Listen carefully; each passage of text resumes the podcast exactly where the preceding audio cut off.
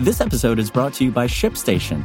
You know, some things take a lot of work, like sending little robots to far off distant planets. And just as that's challenging, so too is running a successful e commerce business, especially when there's so much to do. So I want to introduce you all to ShipStation. Now, I love using ShipStation because of its easy to use dashboard, which makes managing orders and printing labels a breeze and super smooth. Oh, and the customer service is just out of this world.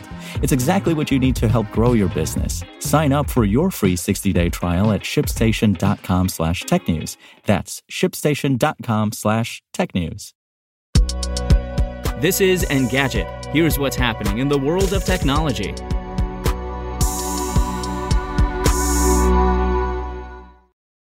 It's Friday, April 30th. When Spotify recently bought Locker Room and developer Betty Labs to power its Clubhouse competitor, the company said it would eventually relaunch the app under a new name to reflect its more inclusive focus better. That name will be Spotify Greenroom. CEO Daniel Ek announced the rebranding during the latest episode of the company's For the Record podcast.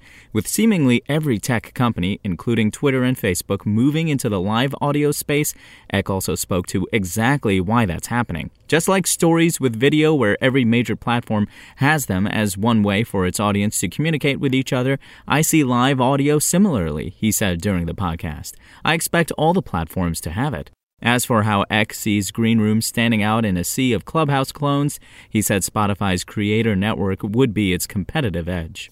The company has spent millions inking people like Joe Rogan, Bruce Springsteen, and former President Barack Obama to exclusive podcast deals.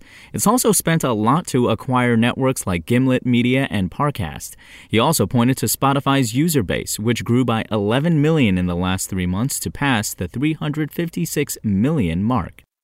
In other news, the Disaster Girl photo that sparked a thousand memes is the latest to make it big all over again as an NFT. Zoe Roth, a 21 year old college student and face of the viral Disaster Girl, sold an NFT of the meme for roughly $500,000 worth of Ether, the New York Times reported. The auction took place earlier this month on Auction Site Foundation.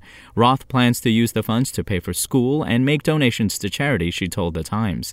The now iconic image dates back to 2005 when her father, David Roth, snapped the photo in their neighborhood while watching local firefighters at a controlled burn.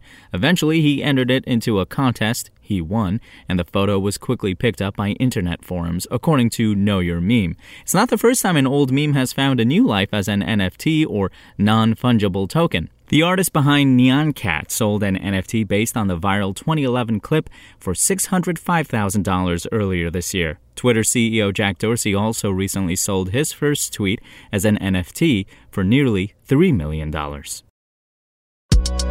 If you want to catch the latest tech news as it's happening, check out Engadget.com or tune in again every weekday.